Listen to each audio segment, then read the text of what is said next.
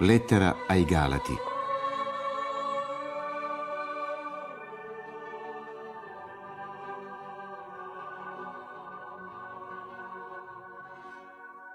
Paolo, apostolo non da uomini, né in virtù di un uomo, ma in virtù di Gesù Cristo e di Dio Padre che lo risuscitò da morte, e i fratelli tutti che sono con me, alle chiese della Galazia.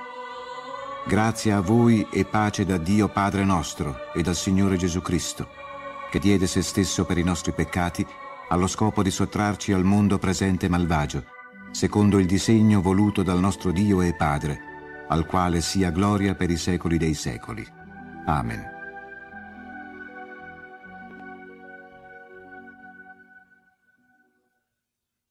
Mi sorprende che così presto vi siate distaccati da Cristo che vi aveva chiamati per la sua grazia, aderendo ad un altro Vangelo.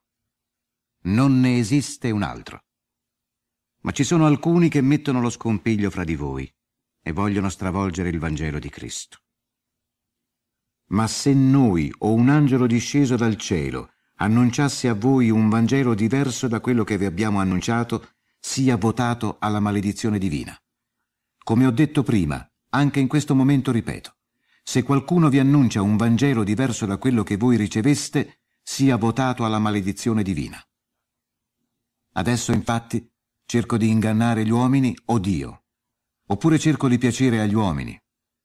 Se ancora cercassi di piacere agli uomini, non sarei servo di Cristo.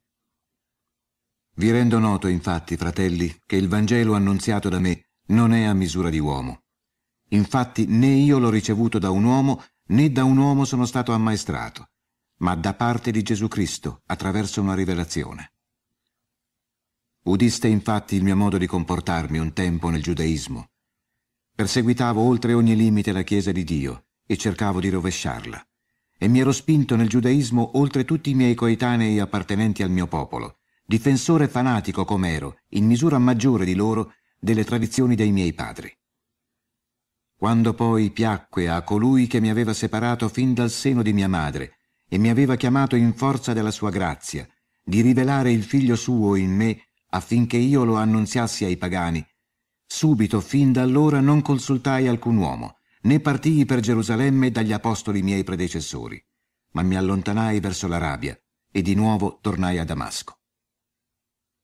In seguito, dopo tre anni, salii a Gerusalemme per prendere contatti con Cefa e mi trattenni presso di lui quindici giorni. Degli apostoli non vidi altri, ma soltanto Giacomo, il fratello del Signore. Queste cose scrivo a voi. Ecco, davanti a Dio attesto che non mentisco. In seguito mi recai nelle regioni della Siria e della Cilicia. Personalmente ero sconosciuto alle chiese della Giudea che sono in Cristo. Avevano solo sentito dire che colui che un tempo ci perseguitava adesso annuncia quella fede che allora cercava di sovvertire e glorificavano Dio in rapporto a me. Quindi, dopo quattordici anni, salii di nuovo a Gerusalemme con Barnaba, dopo aver preso con me anche Tito. Vi salii in seguito ad una rivelazione ed esposi in privato ai notabili il Vangelo che proclamo ai pagani, per evitare il rischio di correre o di aver corso in vano. Ma neppure Tito che era con me, pur essendo greco, fu obbligato a farsi circoncidere ma a causa di falsi fratelli intrusi, i quali si intrufolarono per spiare la nostra libertà che abbiamo in Gesù Cristo, allo scopo di renderci schiavi, ad essi non cedemmo neppure momentaneamente sottomettendoci, affinché la verità del Vangelo rimanga salda in mezzo a voi. Da parte di coloro che sembravano essere qualcosa, quali fossero un tempo, non ha per me nessun interesse. Dio infatti non guarda la persona dell'uomo. A me infatti i notabili niente aggiunsero, ma anzi al contrario, vedendo che a me è stato affidato il Vangelo dei non giudei, come a Pietro quello dei giudei. Colui infatti che assisté con la sua forza Pietro nell'apostolato tra i circoncisi, assisté anche me tra i pagani, e conosciuta la grazia data a me, Giacomo e Cefa e Giovanni, che erano stimati le colonne, diedero la destra a me e a Barnaba in segno di unione. Noi dovevamo annunciare il Vangelo presso i pagani essi invece presso i circoncisi. Solo avremmo dovuto ricordarci dei poveri, ed è ciò che mi diedi premura di fare. Quando però venne Cefa ad Antiochia, mi opposi a lui affrontandolo direttamente a viso aperto, perché si era messo dalla parte del torto. Infatti, prima che sopraggiungessero alcuni da parte di Giacomo, egli prendeva i passi insieme ai convertiti dal paganesimo. Ma quando venne quello, cercava di tirarsi indietro e di appartarsi, timoroso dei giudei convertiti. Presero il suo atteggiamento falso anche gli altri giudei, cosicché perfino Barnaba si lasciò indurre alla loro simulazione. Ora quando mi accorsi che non camminavano rettamente secondo la verità del Vangelo, dissi a Cefa davanti a tutti. Se tu, essendo giudeo, vivi da pagano e non da giudeo, come puoi costringere i gentili a vivere secondo la legge mosaica? Noi, giudei di nascita e non peccatori di origine pagana, sapendo che non è giustificato alcun uomo per le opere della legge, ma solo in forza della fede in Gesù Cristo. Credemmo anche noi in Gesù Cristo, appunto per essere giustificati per la fede di Cristo e non per le opere della legge, poiché per le opere della legge non sarà giustificato nessun mortale. Se poi cercando di essere giustificati in Cristo ci troviamo ad essere peccatori anche noi, Cristo è allora fautore di peccato? Non sia mai detto. Se infatti io costruisco di nuovo ciò che distrussi, mi dimostro colpevole di trasgressione. Io infatti attraverso la legge morii alla legge per vivere a Dio. Sono stato crocifisso insieme a Cristo, vivo, però non più io, ma vive in me Cristo. La vita che ora io vivo nella carne, la vivo nella fede, quella nel Figlio di Dio che mi amò e diede se stesso per me. Non rendo vana la grazia di Dio. Se infatti la giustizia proviene dalla legge, allora Cristo è morto per nulla.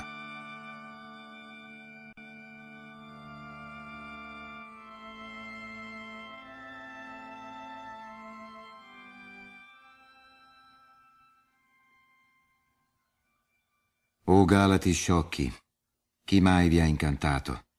Voi dinanzi ai cui occhi Gesù Cristo fu presentato crocifisso. Questo solo desidero sapere da voi. Avete ricevuto lo Spirito dalle opere della legge o prestando ascolto al messaggio della fede? Così sciocchi siete. Avendo prima iniziato con lo Spirito, ora finite con la carne. Tante e così grandi cose avete sperimentato invano, seppure poi invano. Colui dunque che vi dona con abbondanza lo Spirito e opera miracoli in mezzo a voi, fa tutto questo perché osservate la legge o perché credete alla predicazione così come Abramo credette a Dio, e questo fu per lui un titolo di giustificazione.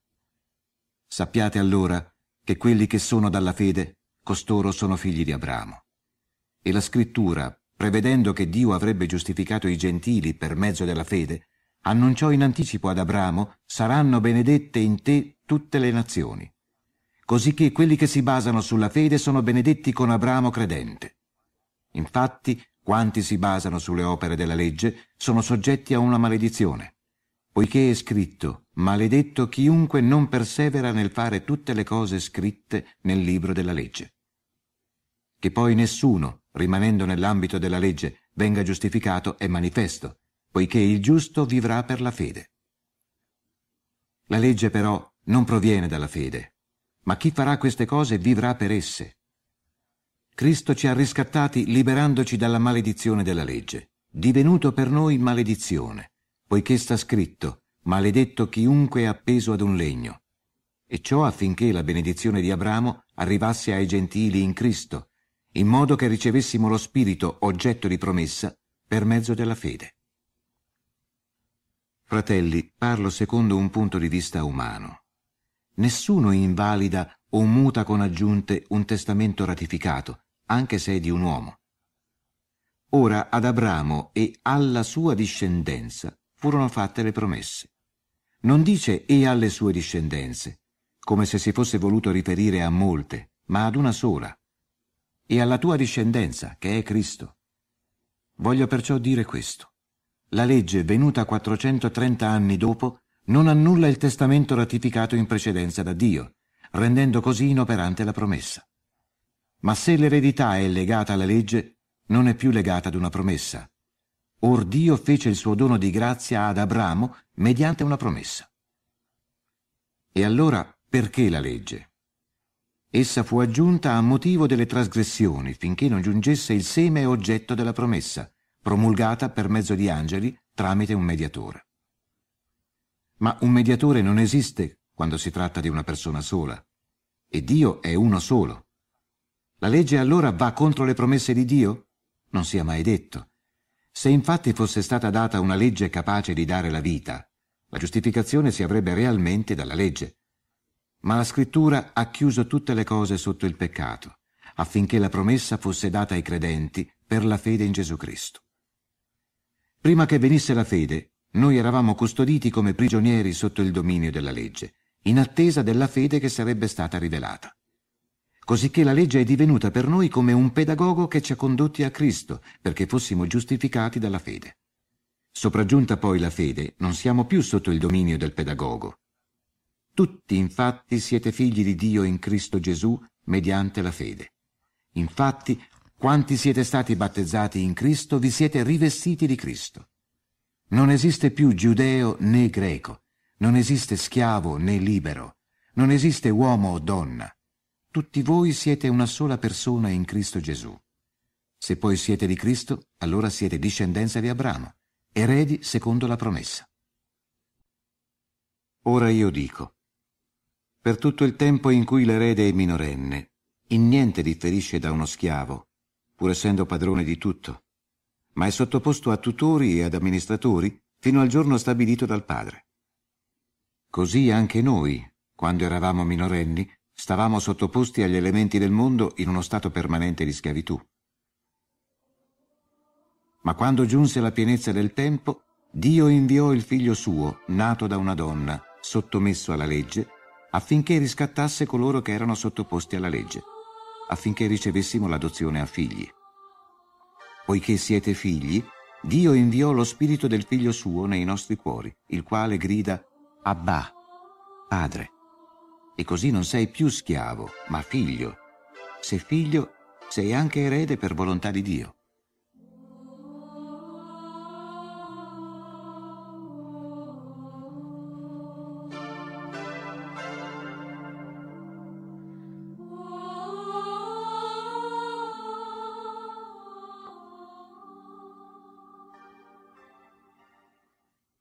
Un tempo, non avendo conosciuto Dio, serviste come schiavi a dei che in realtà non lo sono. Ora invece, avendo conosciuto Dio, o piuttosto essendo stati conosciuti da Dio, come potete rivolgervi di nuovo verso gli elementi senza forza e meschini, ai quali volete di nuovo tornare a sottomettervi come schiavi? Osservate le prescrizioni riguardanti i giorni, i mesi, le stagioni e gli anni. Mi fate temere di essermi affaticato invano in mezzo a voi. Diventate come me, poiché anch'io sono come voi, fratelli, ve ne supplico. Non mi faceste alcun torto. Sapete che a causa di una infermità fisica annunciammo il Vangelo a voi per la prima volta. E per quello che costituiva per voi una prova nel mio fisico, non dimostraste disprezzo né nausea, ma accoglieste me come un inviato di Dio, come Gesù Cristo stesso. Dov'è dunque adesso il vostro entusiasmo di allora? Vi do atto che se fosse stato possibile vi sareste strappati gli occhi e me li avreste dati. Vi sono forse diventato nemico, dicendovi la verità? Mostrano un interesse acceso per voi, però non rettamente, ma vi vogliono isolare da noi, affinché abbiate interesse per loro.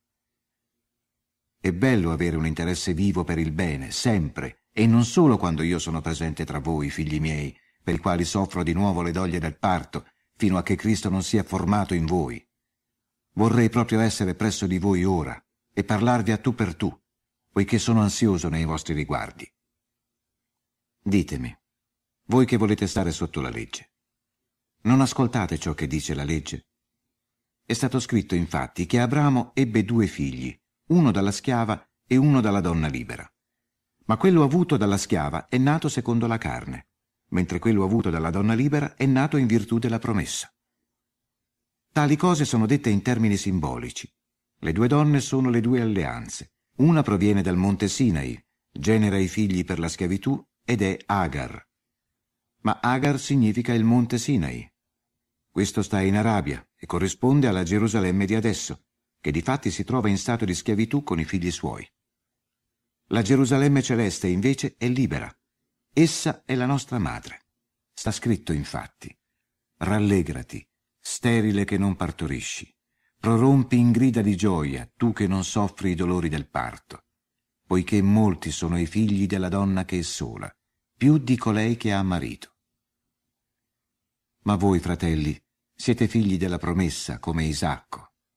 Ma come allora quello che era nato secondo la carne perseguitava quello nato secondo lo spirito, così accade anche adesso. Ma che dice la scrittura? Caccia via la schiava e il figlio di lei.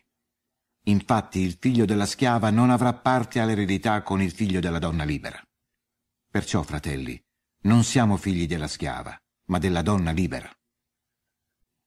Per la libertà Cristo ci liberò. State dunque saldi e non lasciatevi sottomettere di nuovo al gioco della schiavitù.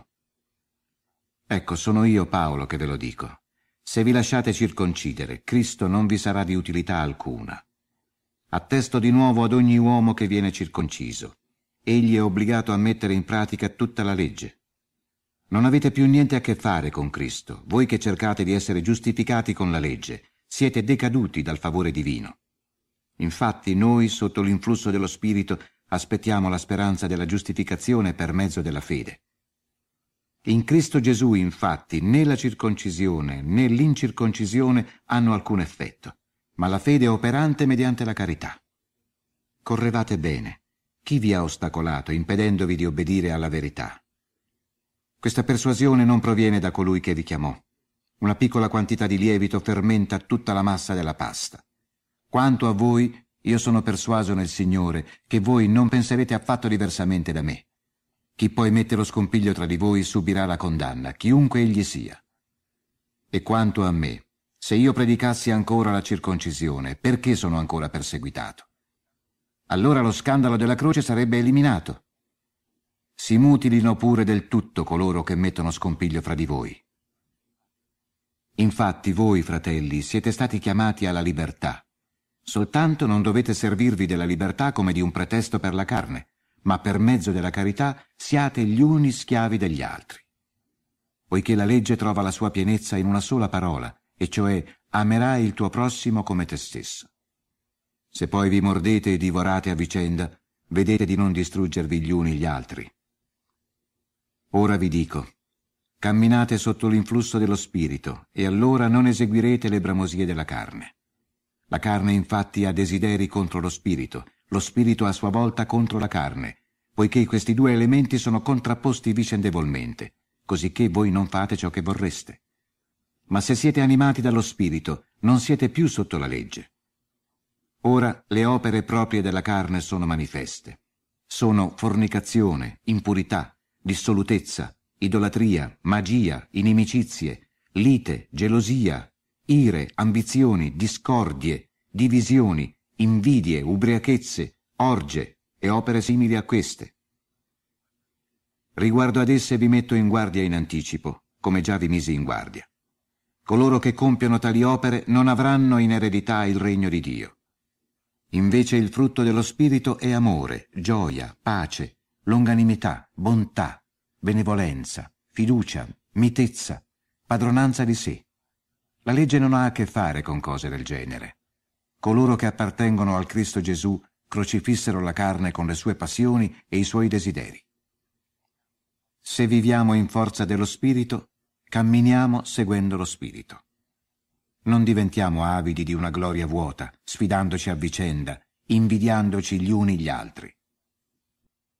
Fratelli, anche quando uno sia sorpreso a commettere una colpa, voi che siete guidati dallo Spirito, correggete costui con spirito di mitezza e tu abbi cura di te stesso, perché non abbia a soccombere tu pure nella tentazione. Portate vicendevolmente i vostri pesi, così compirete la legge di Cristo. Infatti, se uno pensa di essere qualcosa mentre non è nulla, inganna se stesso. Ciascuno esamini invece il suo operato, e allora troverà soltanto in se stesso motivo di vanto, e non nell'altro. Ciascuno infatti dovrà portare il proprio fardello. Colui che viene istruito nella parola partecipi i suoi beni a quello che lo istruisce. Non vi ingannate. Dio non permette che ci si prenda gioco di lui. L'uomo mieterà ciò che avrà seminato. Chi semina seguendo la carne, dalla carne mieterà rovina. Chi invece semina seguendo lo Spirito, dallo Spirito mieterà la vita eterna. Facendo il bene non lasciamoci prendere da noia o stanchezza. A tempo debito mieteremo, se non allenteremo il nostro impegno. Perciò, finché ne abbiamo l'occasione propizia, pratichiamo il bene verso tutti, ma soprattutto verso coloro che appartengono alla nostra stessa famiglia della fede. Notate con che grossi caratteri vi scrivo di mia mano. Quanti vogliono far bella figura seguendo la carne, questi cercano di costringervi a farvi circoncidere, solo per non essere perseguitati a causa della croce di Cristo.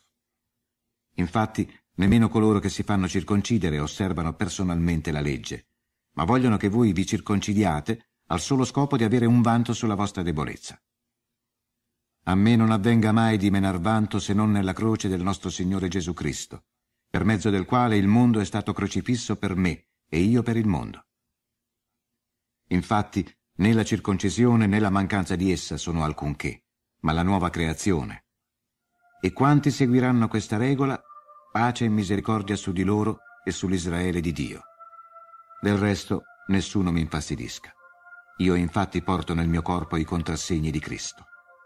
La grazia del nostro Signore Gesù Cristo sia col vostro spirito, fratelli. Amen.